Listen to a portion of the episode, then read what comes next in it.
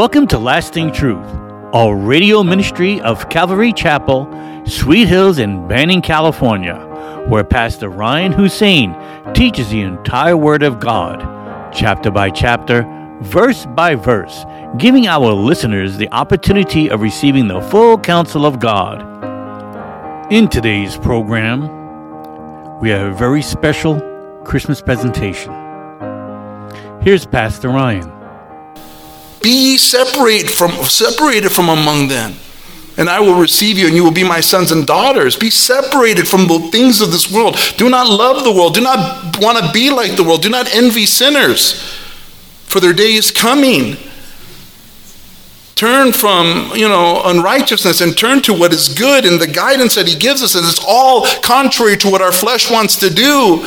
But because we love him and we believe his word to be legit and true and good we say yes lord we'll do that hard thing that you ask us to do.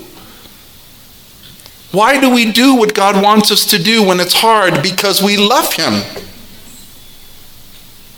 I think of mothers in general at this time of year. I think of my wife and how amazingly she works towards the benefit of our children. She'll get up at a, at, at a hint of them being up in the middle of the night and run to the bedroom. And me and my flesh I'll be like, Yes. you got this? Okay. It's special. That care. Why does she get up? Because she loves them very much. And if she didn't love him very much, then I'd get up. But because I know she loves him so much that if she needs my help, she'll let me know, then I'll get up. But it's a mother's love. Why do we do what's hard for the Lord? Because we love him. That's why. I don't care if it's convenient. I don't care. I can complain. I'll complain to the Lord many a times. This hurts. This is hard. This is difficult. Help me to get through it. And he does. In 2 Corinthians chapter 1 verse 5 Paul would say for as the sufferings of Christ abound in us so our consolation also abounds through Christ. As things are, are tough when we do what God wants us to do, the consolation that he gives us, the, the, the comfort and the, the care that he gives to us when it's hard is so amazing that in order to actually experience it, you have to do that hard thing. And there are many Christians who never experience the consolation of Christ, the comfort, because they don't, they avoid anything that's inconvenient or anything that's hard. How can you see God comfort you? How can you see God strengthen your feeble knees and the the hands that hang lame? How, how when will, when do we have to give him the opportunity to say like Mary, all right, I'll do it. I am your servant. I am your servant. I'll do it. But she did ask in verse um, 34, How can this be since I do not know a man?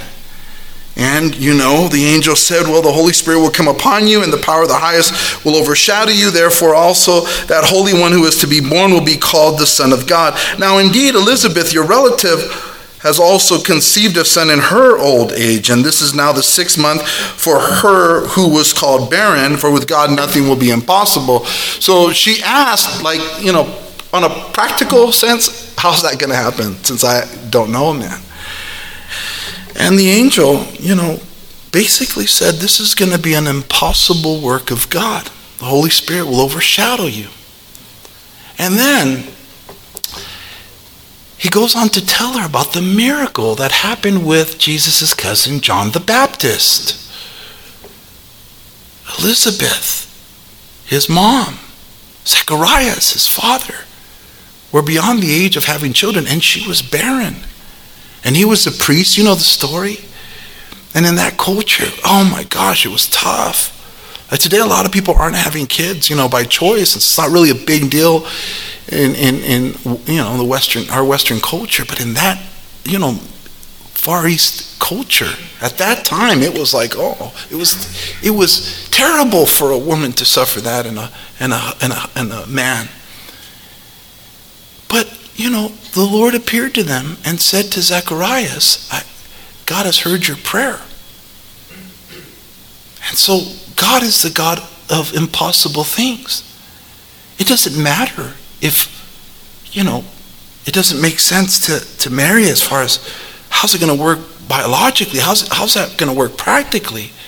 God is above physical limitations. God is beyond our disabilities. God is above all those things, all human weaknesses. God can do anything in all things. That's the God that we serve. Jesus said concerning faith in Matthew 21 21, Surely I say to you, if you have faith and do not doubt, you will not only do what was done to the fig tree that withered away at his word, but also if you say to this mountain, Be removed and be cast into the sea, it will be done. That's Christmas. That's our God. He does the impossible. No matter what size our problems are, no matter what your limitations are. God can use you and wants to use you to do impossible things. My vision hasn't been the same since July 1st. Everything's crazy looking, a little bluish illumination. Doctors don't know what. Christmas tells me who cares. God will help you still read and teach and pastor. And there's people who are struggling in this world tonight, unbearable sufferings. People without, without limbs, people with diseases.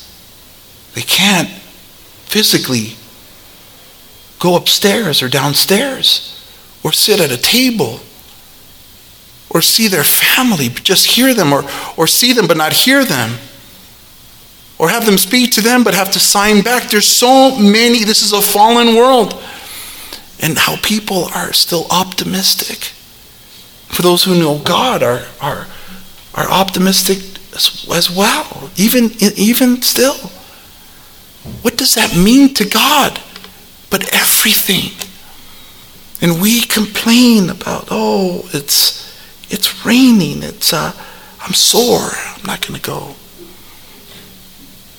I think of my brother's grandfather, who, before he went to know the Lord, Brian would come to Sweet Hills and, with a walking stick and a backpack with the feeding tube. Bam, bam. He loved Jesus. I'm inspired by all of you. I'm inspired by Mary. All right, so Mary is good to go. Let's go see how her husband's doing in Matthew chapter 1.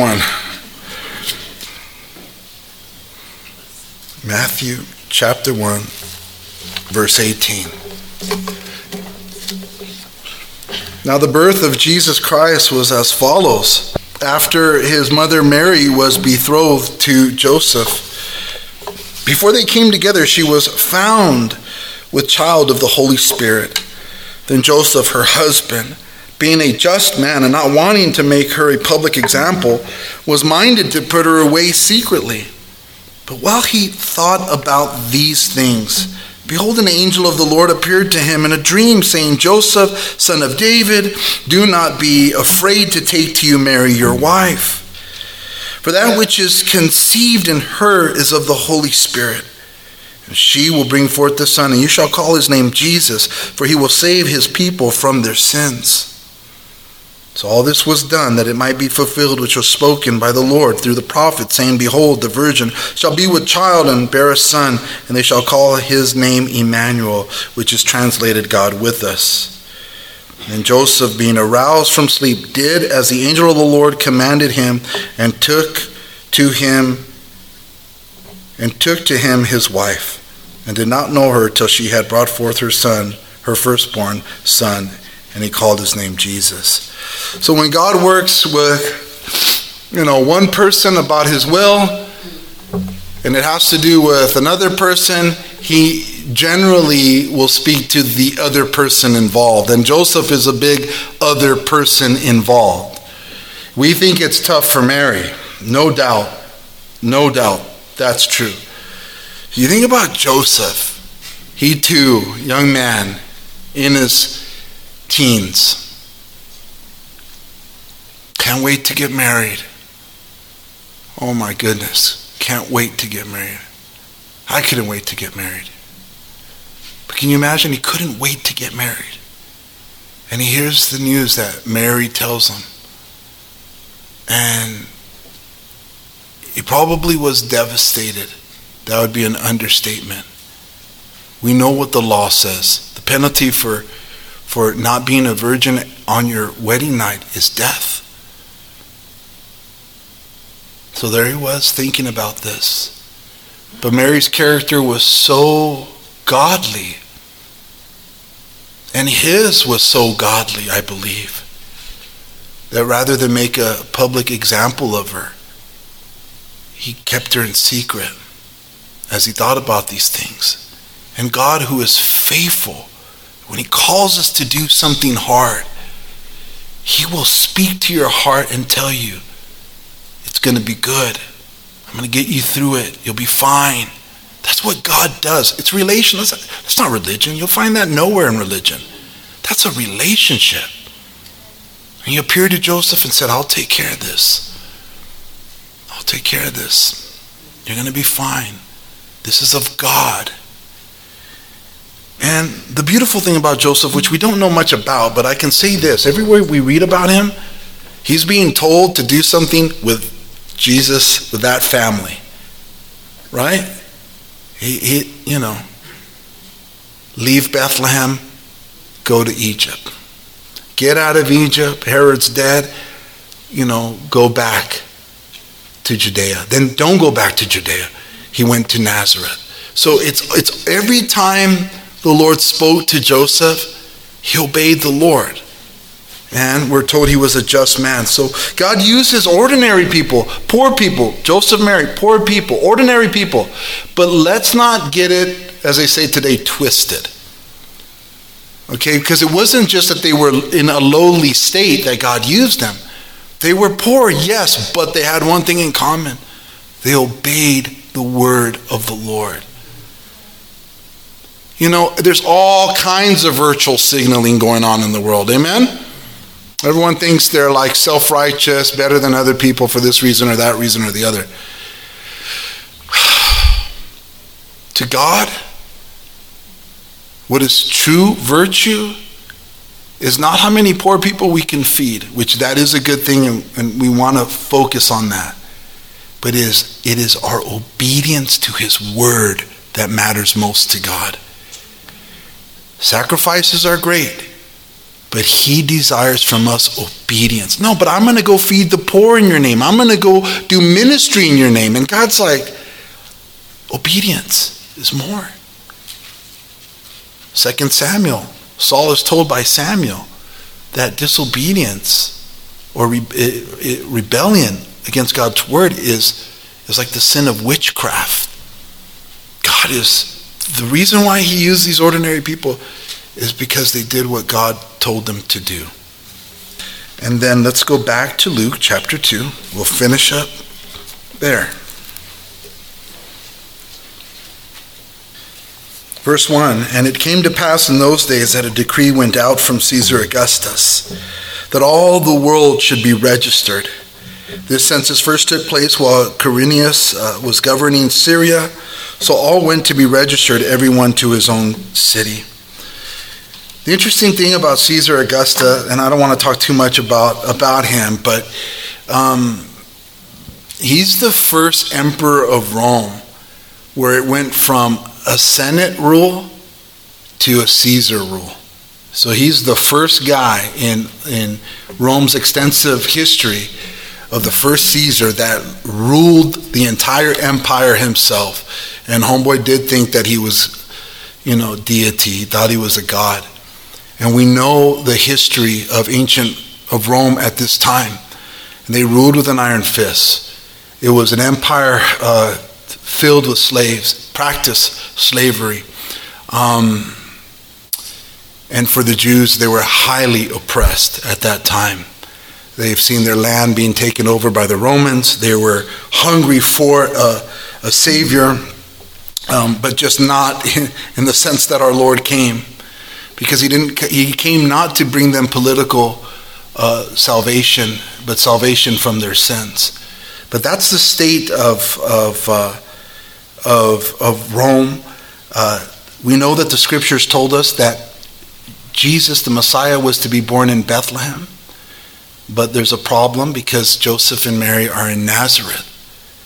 So, in order to get them to Bethlehem so that scripture isn't compromised, but scripture is fulfilled, God moved the heart of Caesar in a direction that, in a big direction, all of Rome had to be registered. Everyone in that entire empire that ruled the world at that time, they had to be registered.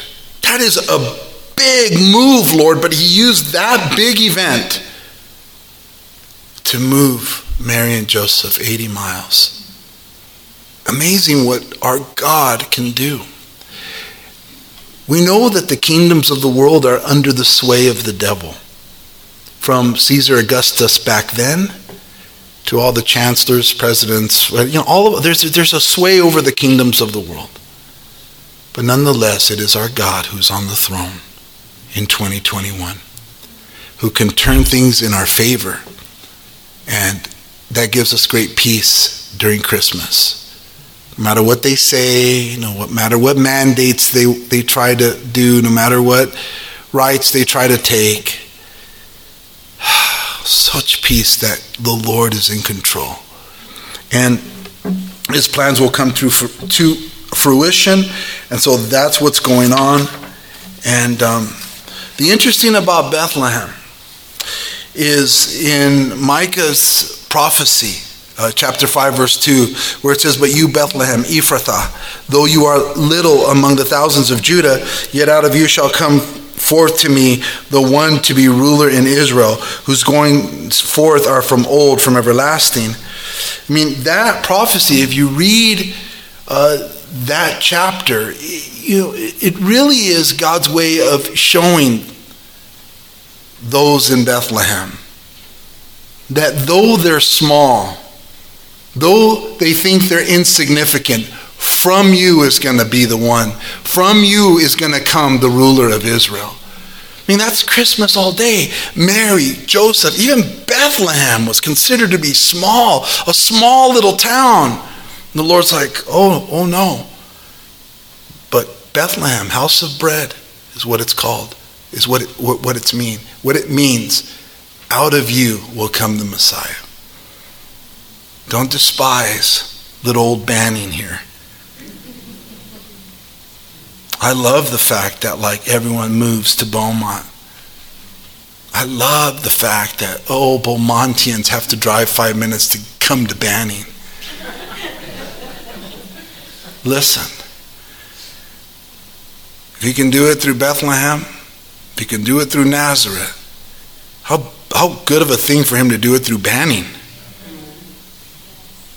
I remember Ken Graves asked me, Where are you from? Where's your church at? I go, Banning. He goes, It sounds like a desolate place.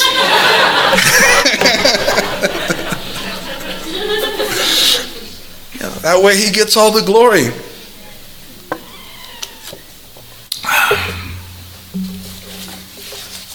Both of them knew that that trip would likely bring forth their child. Think about how hard that 80 mile trip would have been for them. Cold, sandals. 80 miles, sisters, pregnant, about to give birth. We have to examine ourselves. We cannot be so fragile in 2022.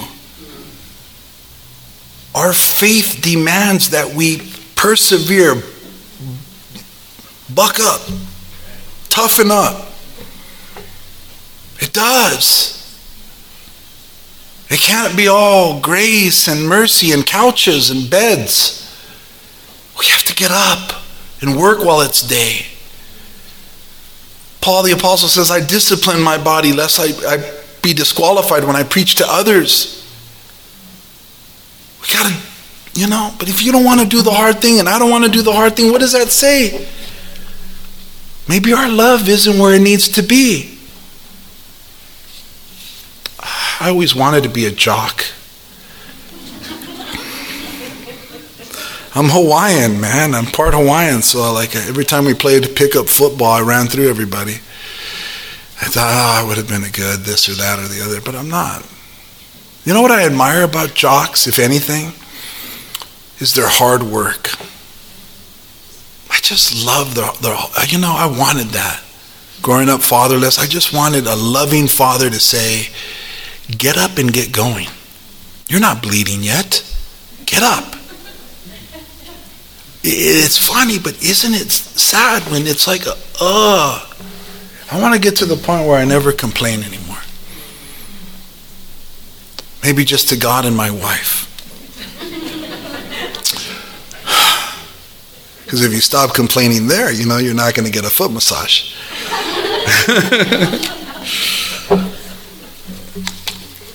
Anyhow, they made the trip, guys. Examine ourselves. Joseph uh, also went up from Galilee out to the city of Nazareth into Judea to the city of David, which is called Bethlehem, because he was of the house and lineage of David, to be registered with Mary, his betrothed wife, who was with child. So it was that while they were there, the days were completed for her to be delivered. And she brought forth her firstborn son she brought forth her firstborn son and wrapped him in swaddling cloths and laid him in a manger because there was no room for them in the inn. I'm not going to give the innkeeper a hard time. I'm sure if he knew the family he was dealing with, he probably would have given them his, his bed. Or maybe he was a bad guy. Who doesn't give a pregnant woman a place, right? Anyways, I digress.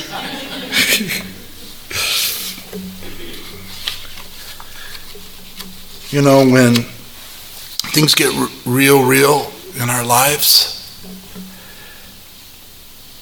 we'll take whatever God offers us. And God could have had them experience the birth in a different place in a more comfortable setting. But in his divine purposes, for the world to see and to know, they took that. And when the baby was coming, I bet they were more than blessed to be there in that manger. Amongst the animals, the hay, turning that place into the most beautiful place on the planet at that moment.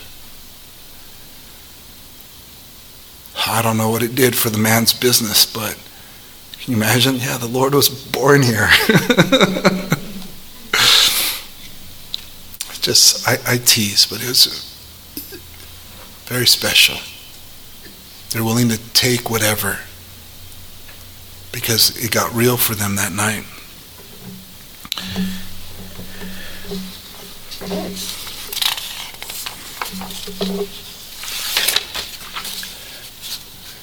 We can't help but think of the poverty of our Lord. Poor people around the world, physically, financially poor people around the world, are celebrating Jesus Christ tonight, tomorrow. Jesus came for the poor, and he also came for the rich. The Bible says, with the rich at his death, a rich man paid for his tomb and took care of his body. But here we see he was born in a manger poor. God telling the, the, the impoverished of the world, I'm here for you, I love you. Thank you for joining us today at Lasting Truth Radio. If you're in the area, come on out and join us for Sunday services at 8:30 a.m. and at 10:30 a.m. or Wednesday evenings at 7 p.m. We are located at 3035 West Nicolet Street in Banning, California. You can also find us on YouTube or Instagram. If you'd like to donate to our program, please do so on our website at ccsweethills.org and hit the online giving tab. We hope you will continue to tune in as we journey through the entire Word of God with the teaching of Pastor Ryan Hussein at Calvary Chapel, Sweet Hills.